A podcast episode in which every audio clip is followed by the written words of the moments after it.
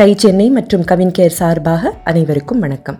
நேற்றைய பயிற்சியில் லிஸ்னிங்கோட ஐந்து வகைகளை பார்த்தோம்.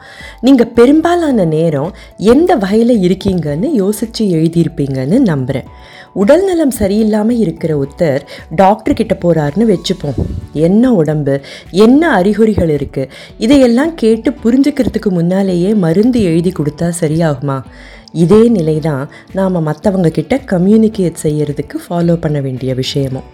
பெரும்பாலும் எந்த நிலைப்பாட்டிலிருந்து எந்த சூழலிருந்து மற்றவங்க பேசுகிறாங்க அப்படிங்கிறத புரிஞ்சுக்காமலேயே ஏன் புரிஞ்சுக்க முயற்சி செய்யாமலேயே நம்ம ஃப்ரேம் ஆஃப் ரெஃபரன்ஸ் அல்லது நம்ம நிலைப்பாட்டிலிருந்து நாம் என்ன சூழலில் இருக்கோமோ அதையே வச்சு மற்றவங்களுக்கு அறிவுரையும் பரிந்துரையும் செய்ய தொடங்கிடுறோம் இல்லையா?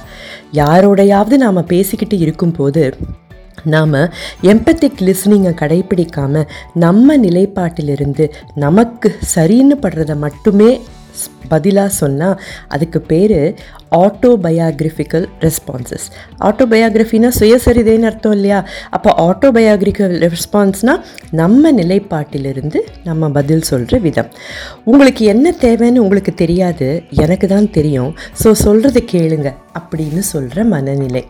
நான் சொல்கிறது தான் சரி அப்படிங்கிற எண்ணத்தில் இருக்கிறவங்களுக்கு மற்றவங்களுடைய அபிப்பிராயங்களை பற்றியோ உணர்ச்சிகளை பற்றியோ கவனம் செலுத்த முடியாது. இப்படி இருக்கிறவங்க எந்த சென்டர்லேருந்து பேசுகிறாங்கன்னு நம்மளால் சுலபமாக கண்டுபிடிக்க முடியும் இல்லையா? கேள்வி கேட்டால் தான் மற்றவங்க சொல்கிறத சுலபமாகவும் தெளிவாகவும் புரிஞ்சுக்கலாம் அப்படிங்கிற எண்ணம் நமக்கு எப்போவுமே இருந்து பழக்கம் தானே ஆனால் கேள்விகள் எந்த நிலைப்பாட்டிலிருந்து வருது? நம்ம போட்டிருக்கிற கண்ணாடி வழியாக பார்க்கறதுனால வருதா? அல்லது நாம் மற்றவங்க கண்ணோட்டத்தையும் எண்ணத்தையும் உணர்ச்சிகளையும் புரிஞ்சு கேட்குறதால வருதான்னு யோசிக்கிறது ரொம்ப அவசியம். நாம் மற்றவங்க பேசுகிறத கேட்கும்போது நல்லா புரிஞ்சுக்கணுங்கிறதுக்காக கேள்விகளுக்கான ரெஸ்பான்ஸ் ஆட்டோபயோகிராஃபிக்கலாக இருக்கா இல்லையா? அப்படிங்கிறது பார்க்குறது அவசியம்னு பார்த்தோம் இல்லையா? இந்த ஆட்டோபயோகிராஃபிக்கல் ரெஸ்பான்சஸ் நாலு வகை உண்டு.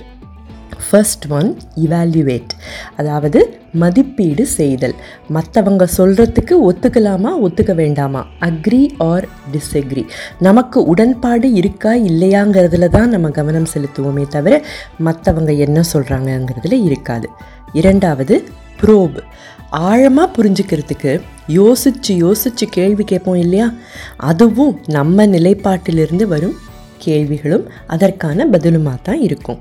மூணாவது அட்வைஸ் அறிவுரை சொல்கிறது நம்ம அனுபவங்களை மட்டுமே அடிப்படையாக வச்சு மற்றவங்களுக்கு நம்ம அறிவுரை தேவைன்னு நினச்சி ரெஸ்பான்ஸ் செய்யும் நிலை. நாலாவது இன்டர்பிரெட் மற்றவங்க பேசுகிறத இதுவாக தான் இருக்கும் இப்படித்தான் இருக்கும் அப்படின்னு நம்ம நிலைப்பாட்டிலிருந்து அனுமானம் பண்ணிக்கிட்டு அர்த்தம் கண்டுபிடிக்கிற குணம். மேலே சொல்லனாலும் நல்ல எண்ணங்களோடு தான் ரெஸ்பாண்ட் பண்ணினோன்னு நம்ம நினச்சாலும் நம்ம ஃப்ரேம் ஆஃப் மைண்டிலிருந்து நம்ம சூழலிலிருந்து பேசுகிறதால ஆட்டோபயோகிராஃபிக்கல் ரெஸ்பான்சஸ் தான். பெற்றோர்களுக்கும் குழந்தைகளுக்கும் இடையே இருக்கிறதும் எம்ப்ளாயர் எம்ப்ளாயிக்கு இடையேயும் சில சமயம் நெருங்கிய உறவுகள் நண்பர்களுக்கு இடையேயும் கருத்து வேறுபாடுகளும் உறவுகளில் விரிசல் ஏற்படுறதுக்கும் இவை தான் காரணம்.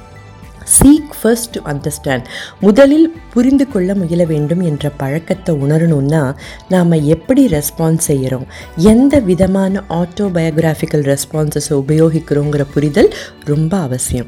ஸோ இன்றைய பயிற்சியில் எங்கெல்லாம் நீங்கள் உங்கள் உணர்வுகளையும் எண்ணத்தையும் சூழ்நிலையையும் முன்னிறுத்தி ஆட்டோபயோகிராஃபிக்கலாக சமீபத்தில் பதில் சொல்லியிருக்கீங்க அப்படிங்கிறத உணர்ந்து அதை எப்படி இருந்திருக்கணும் அப்படின்னு எழுதுறீங்களா? தவிர அடுத்த முறை இதே போல் பதிலளிக்க நீங்கள் உணர்ந்தால் உடனே அப்படியே பேசுகிறத நிறுத்திட்டு நீங்கள் சொல்கிறத நான் சரியாக புரிஞ்சிக்க தவறிட்டேன்னு நினைக்கிறேன். இன்னொரு முறை செய் சொல்கிறீங்களா அப்படின்னு கேட்க முடியுமா? எம்பத்தி. பச்சாதாபம் அப்படிங்கிறது நம்ம உறவுகளை மேம்படுத்த முக்கியமாக தேவைப்படும் ஒரு கம்யூனிகேஷன் டூல் கம்யூனிகேஷன் அப்படின்னா என்னமோ நம்ம பேசுகிற வார்த்தைகள் தான் நினைக்க முடியாது. அதையும் மீறி உணர்வு பூர்வமாக பல விஷயங்கள் இருக்குன்னு பல பயிற்சிகளில் நிறைய பார்த்துருக்கோம். எம்பத்திங்கிற இந்த ஸ்பெஷல் டூலை உபயோகிக்கிற பழக்கத்தை ஏற்படுத்தக்கூடிய ஹேபிட் தான் இந்த seek first to understand then to be understood இதை செய்ய தொடங்கலாமா? அடுத்த பயிற்சி வரை டை சென்னை மற்றும் கவின் கேர் சார்பாக உங்களிடமிருந்து விடைபெறுவது Akhila Rajeshwar executive director TiE Chennai.